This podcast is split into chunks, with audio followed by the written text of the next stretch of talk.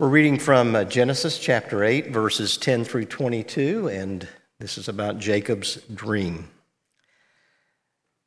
Jacob left Beersheba and went toward Haran, and he came to a certain place and stayed there that night because the sun had set. Taking one of the stones of the place, he put it under his head and lay down in that place to sleep. And he dreamed, and behold, there was a ladder set up on the earth and the top of it reached to heaven. And behold, the angels of God were ascending and descending on it. And behold, the Lord stood above it and said, I am the Lord, the God of Abraham your father, and the God of Isaac. The land on which you lie I will give to you and to your offspring. Your offspring shall be like the dust of the earth, and you shall spread abroad to the west and to the east and to the north and to the south, and in you and your offspring shall all the families of the earth be blessed. Behold, I am with you and will keep you wherever you go, and will bring you back to this land, for I will not leave you until I have done what I have promised you. Then Jacob awoke from his sleep and said, Surely the Lord is in this place, and I did not know it. And he was afraid and said, how awesome is this place! This is none other than the house of God, and this is the gate of heaven. So early in the morning, Jacob took the stone that he had put under his head and set it up for a pillar and poured oil on top of it. He called the name of that place Bethel, but the name of the city was Luz at the first. Then Jacob made a vow, saying, If God will be with me, and will keep me in this way that I go, and will give me bread to eat and clothing to wear, so that I come again to my Father's house in peace, then the Lord shall be my God. And this stone which I have set up for a pillar shall be God's house. And of all that you give me, I will give a full tenth to you. May God bless the reading, the hearing, and the application of his word.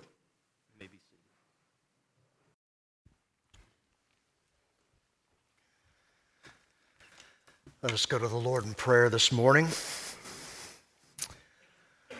What a great blessing and incredible joy it is for us to be together today in Christ's name. Father, we give you thanks for your great, uh, marvelous grace and your uh, limitless generosity. We pray that our thoughts, our hearts, our motivations are all aligned with you. We ask that our worship be pleasing to you. I pray this morning that your gospel will be clear to every mind and heart hearing my voice. May your spirit search us completely, expose our sin wholly, and empower our repentance. Your word says if we confess our sins, you're faithful and righteous to forgive us. Father, this gives us hope and offers us true peace, for which we are sincerely thankful. We rejoice in the many ways you have worked in our lives in recent days. You have provided for our needs, you have given healing and renewal, you have used unimagined technology and expertise to elevate the quality of our lives. Most of all, your gospel makes it possible for us to know your presence. Your gospel gives our lives meaning and a glorious future beyond this present world. We pray for the families who have gone out from our midst, who have been sent out from Milton Community Church to take the gospel to the world. For the D family in Europe, and the S family in Central Asia, and the F family preparing for their assignment in West Africa. We pray especially for the F family today that you would, Lord, uh, facilitate their language learning, that you would uh, make a priority within their daily living for uh, their devotion and worship of you, for their home life, for their children and their marriage relationship. That, Lord, you would be over all and in all and bring unity and genuine love and discipleship together. And for the many ministry opportunities, we pray that you would make those clear uh, in their surrounding area and that you would use them, Lord, to speak boldly for Christ wherever you give the opportunity. We pray uh, for church plants in our area and for revitalizations, Lord, for Morningside uh, in downtown Atlanta and for Trinity over in the Kennesaw area and Antioch in Jackson County. And for their leaders, we lift them up to you and pray that you would give guidance and wisdom and blessing, that you would help them, Lord, be truly a, a light on a hill in those communities uh, for your glory, for your honor. And we pray for our many sister churches uh, in the area who are like minded and devoted to gospel preaching and are seeking to be faithful in serving you and in worshiping you. We pray your blessing upon them and their leaders today as they gather. And we pray that, Lord, those who would stand and speak the gospel, that you will empower them in uh, incredible ways today and that your spirit might move. Lord, I pray that you'll give us all ears to hear your voice this morning. I have nothing worthwhile to say out of my own intellect or experience. We desperately need to hear from you. So we pray that you would stir our hearts, that you would inflame our passions, that we might live for you, and that we might be faithful in sharing your gospel as we go. Father, thank you for your provisions. Make us generous to give as you have given. Use our abilities and talents our time, and the financial resources that you've entrusted to us. Or to make much of your name wherever we might go. And we'll thank you and praise you for all that you do. For it's in Jesus' name we pray. Amen. Well, in Genesis chapter 28, last week we saw that Isaac's home was a uh, mess a spiritual mess, uh, lots of uh, problems, dysfunction abounding there. Isaac and Esau attempted to uh, run a covert plan that contradicted God's design and plan for Isaac's family. And Rebekah discovered their plot and she hatched her own secret operation with the help of Jacob.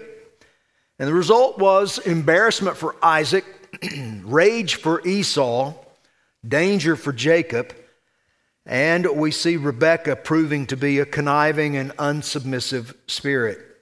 Jacob lived down to his name as deceiver and liar, and the family indeed was fractured and would never be all together again. That's something that should haunt all of us, right? We never know when's the last moment, when's the last time that we're together as family, even as a church family. We never know when's the last moment that we will be together and how we should desire that God be honored and glorified in all of our moments together. So this family was fractured, would not be together again. Jacob was under a death sentence because Esau promised to kill him. As soon as their father was dead, which ironically was going to be some time, but uh, since Isaac had initiated this giving of the blessing, he thought he was dying soon, but he was going to live another 40 years. So Esau was livid at Jacob for stealing not only his birthright, but his blessing, and he threatened to kill him, which led to our first point this morning, the first thing I want us to think about, and that is Jacob's exile. Jacob's exile. He departed from his parental home in Beersheba and he headed to Haran. Haran. H A R A N. Sounds like Haran, it's Haran. And uh, Terah, who was the father of Abraham, you may remember, settled there. They began from Ur, which was down in modern day Iraq, and they made their way in this big arc up through southern, what is southern Turkey, and came down uh, on the eastern side of the Mediterranean there in what we know as Israel, or to them was the promised land. God had sent this family, and when they got to Haran, which was in southern Turkey, that's where Terah settled, and his family with him. Abraham and Sarah would follow God on into the promised land later. But now we see that Jacob, Abraham's grandson, is making his way back to Haran, making his way back to where Terah had settled the family. And so it makes us question is this the end of the promise? Is this the end of the promised land that Jacob's now leaving? The enemy has worked, apparently, in this family and maybe has cost them this legacy. We'll answer that in just a moment. But this exile reminds me of other exiles in Scripture. The first exile was when?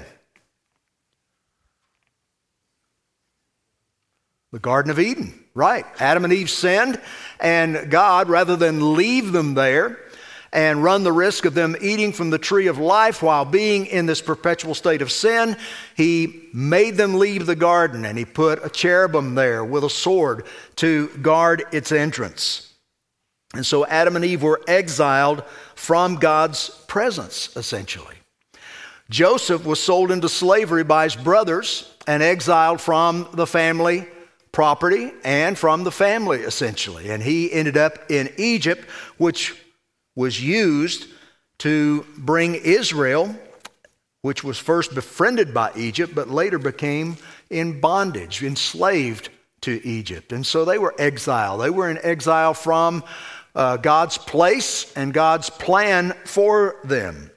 And then we're all most acquainted with the Babylonian exile when the nation was overrun by Assyria and then by Babylonia, and the best of the best were uh, taken out of the country and they were taken to Babylon, and there they were put in service to the Babylonians.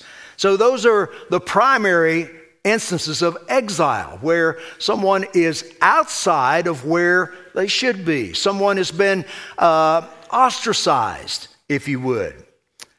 And so we know that that portrays all of us as all humanity is in exile from God's holy presence because of sin. It makes us outcasts from God. So Jacob is on his way back to Haran. He's back, going back to Haran because his brothers threatened to kill him, and his mother doesn't want him to take a wife from the, from the people there, the foreigners, the aliens in the area, but she wants him to go back to her people, back to their people, and find a wife, and also thinking that this will give Esau time to cool off. She thinks it's going to be a few weeks, a month or two, or something, and it'll be all over, but she never gets to see Jacob again. This is, this is the last time that they are together. She will die before he returns some 20 years later. So a 20 year exile for Jacob begins. He's all alone. There's no mention of anyone going with him. He's all alone, and the thoughts and the ideas and concerns that must have been plaguing his heart and mind. We don't have any insight into those either. But the scripture says he came to a certain place. Now, this was an important place because it's mentioned three times the place, that place, this place. And there he camped and he laid down to rest. He laid down to sleep. So we see Jacob's exile. He's outside of where God wanted the long term uh, plan for the people of Abraham, his descendants, to be, the promised land. And uh, he goes to sleep, and then we see Jacob's dream. Jacob has a dream. There have been songs, there have been poems, all kinds of things written about Jacob's dream. So let's see. What did he see? He saw something in his dream. He saw a ladder reaching from earth to heaven, a ladder reaching from earth to heaven, with angels ascending and descending on the ladder. Now, what does this mean? What does this tell us? Well, I think to cut right to the chase, it tells us that God is not disconnected from his broken creation and fallen creatures. He still uh, is interested in them. He's still working among them. He's sending angels back and forth to do his bidding, but to remind Jacob that God has not forsaken his people, even though they, you can make the case, they have forsaken God. There's something interesting that takes place here, and you may remember this or not, but Jesus in John chapter 1, you remember he encounters a man named Nathanael. You remember that episode? Jesus uh, finds Nathanael and he says, Behold, an, uh, an Israelite in whom there is no guile. And Nathan is like, Can anything good come out of Nazareth? And they have this little interaction. But listen to what happens there. Listen to what Jesus says. Nathanael answered him, Rabbi, you are the Son of God. You are the King of Israel. And Jesus answered and said to him, Because I said that I knew you under the fig tree or saw you under the fig tree, do you believe? You will see greater things than these. And he said to him, Now listen carefully.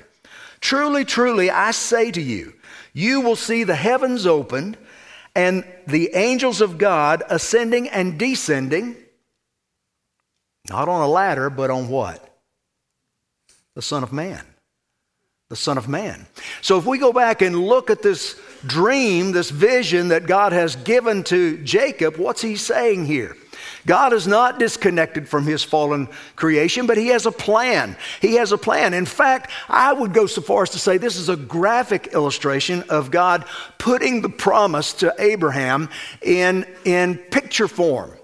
This is what he intends to do is to bless the people of Abraham, the descendants of Abraham, the spiritual descendants of Abraham, and that he is going to bless all nations through them. So the ladder that Jacob sees is actually a foreshadowing of Jesus himself.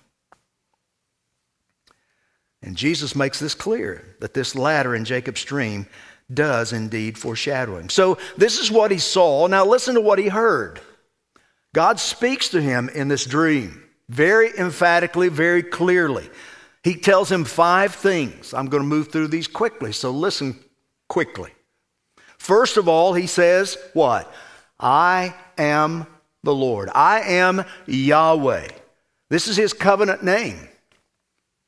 He reminds Jacob of his promises. Jacob is in the promised land. He's a descendant of Abraham, and he's a part of the promise that God has given to Abraham.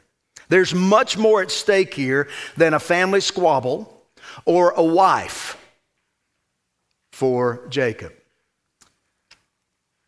God's plan is at stake. The second thing he says, he says, I am the God of Abraham and Isaac. I am the God of Abraham and Isaac. Jacob is alone in this moment.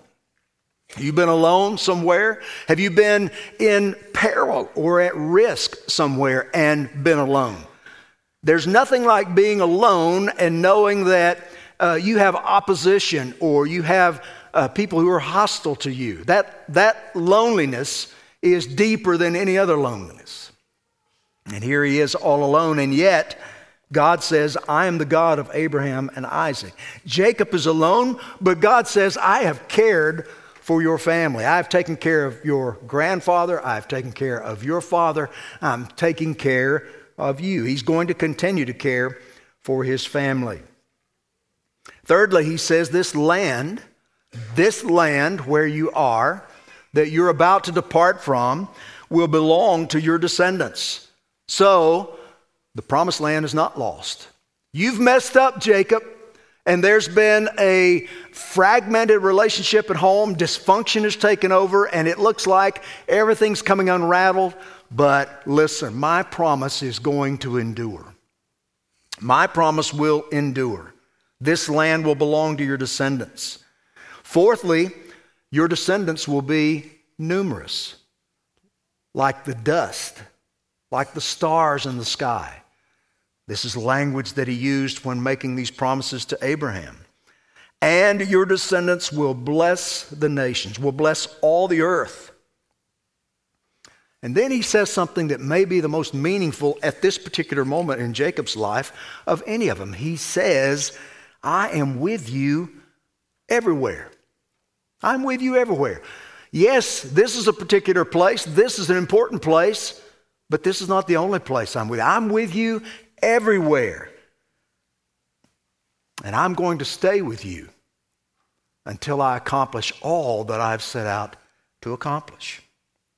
What a great encouragement for all of us that God will be with his people wherever they go, wherever they are. As God's people in Christ, there's no such thing as being alone. Isn't that good news? I said, Isn't that good news? That's your cue to wake up and listen carefully, right? Yes, that's good news. How, how often do you feel alone? How often do you think you're alone? How often does the enemy whisper in your ear that you're in this all alone, all by yourself?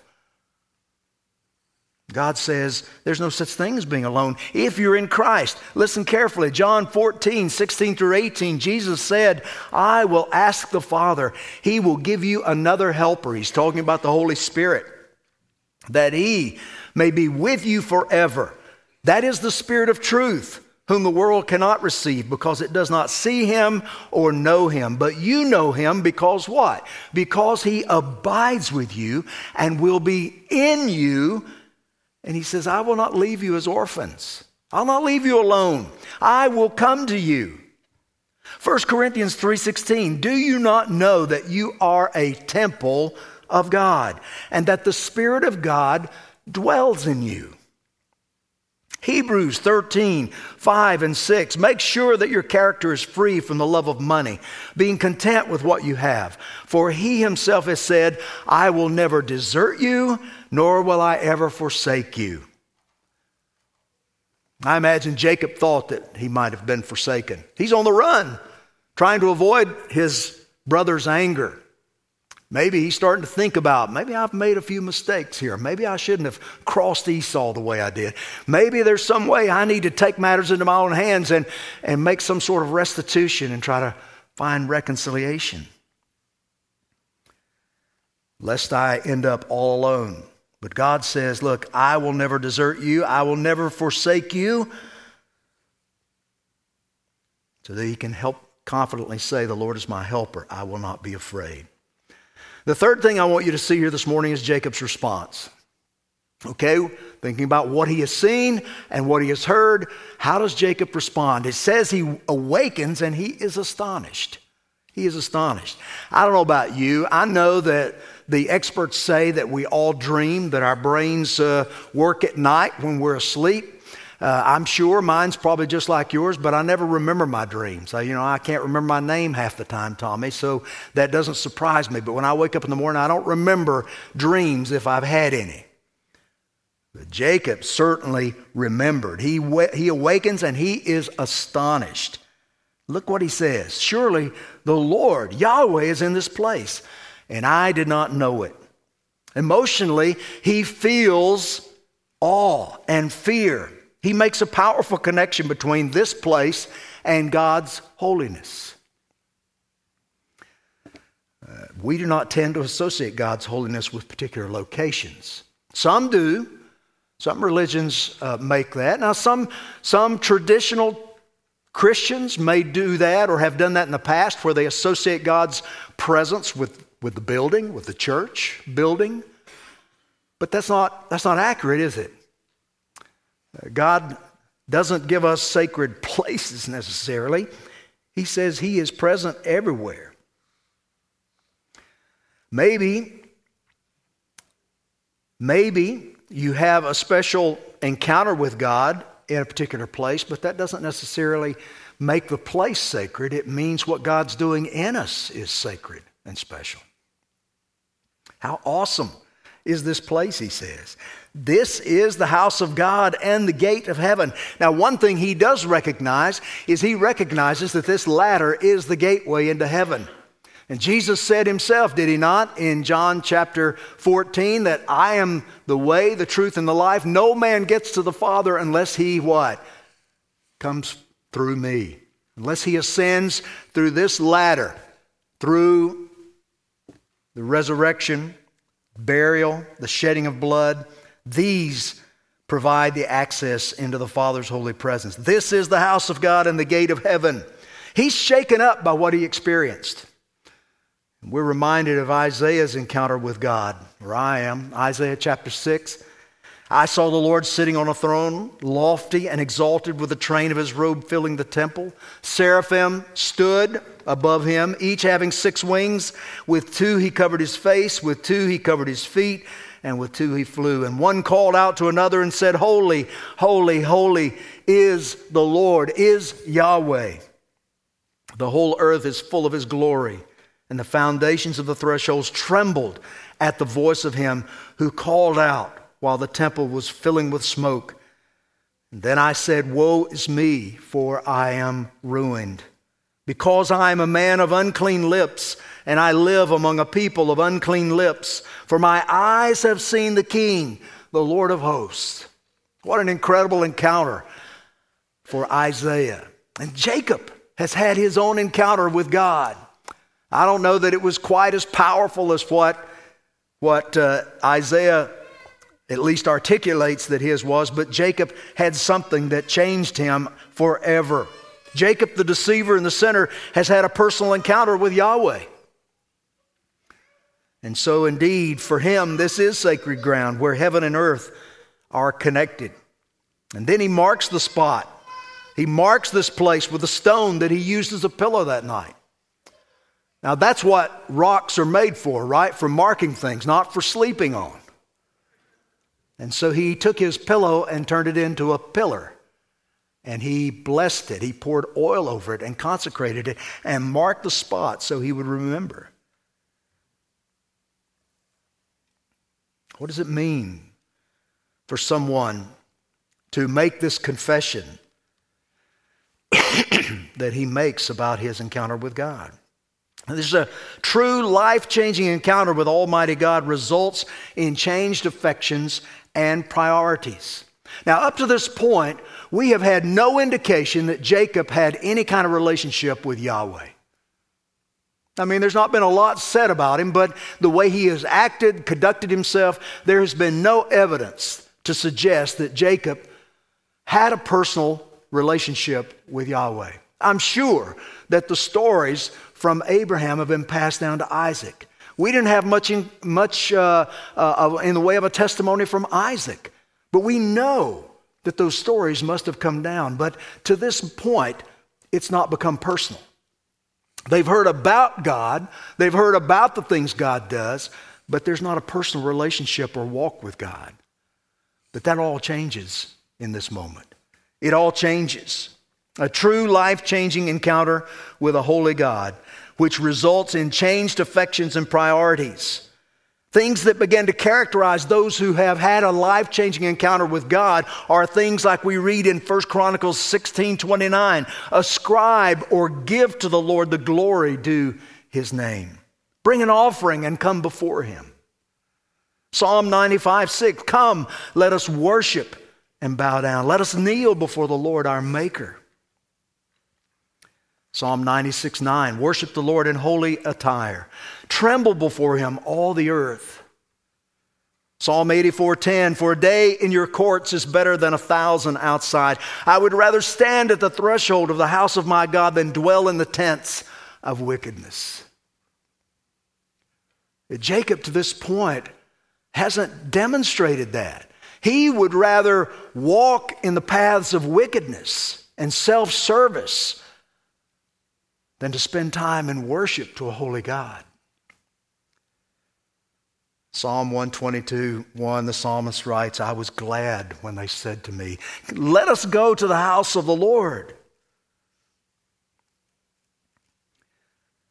Psalm 27, 4, one thing I have asked from the Lord, that I shall seek, that I may dwell in the house of the Lord all the days of my life, to behold the beauty of the Lord and to meditate in his temple. Now, this doesn't just mushroom out of his life at this juncture. There's going to be a lot of growing for Jacob. But this is the moment that it begins. This is the moment that his life changed.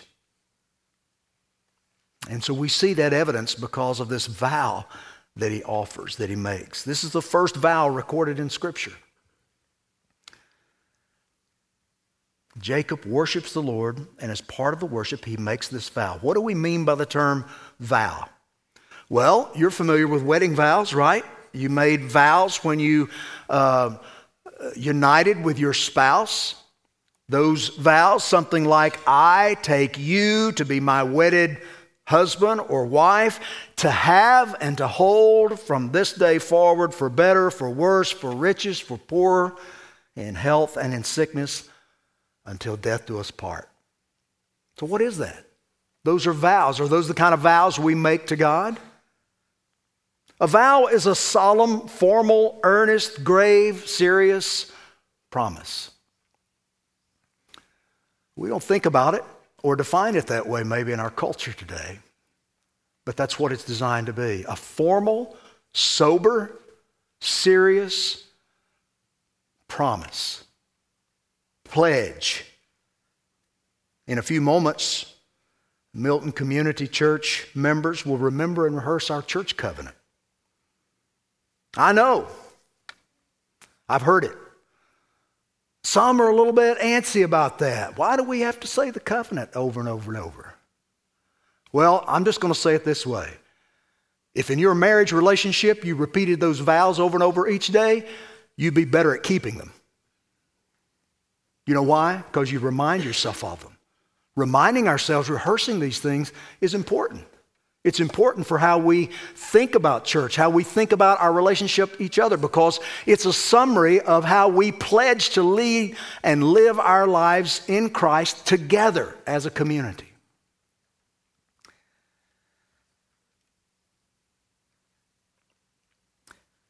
And so we regularly remind ourselves of these vows and promises so that we keep them faithfully.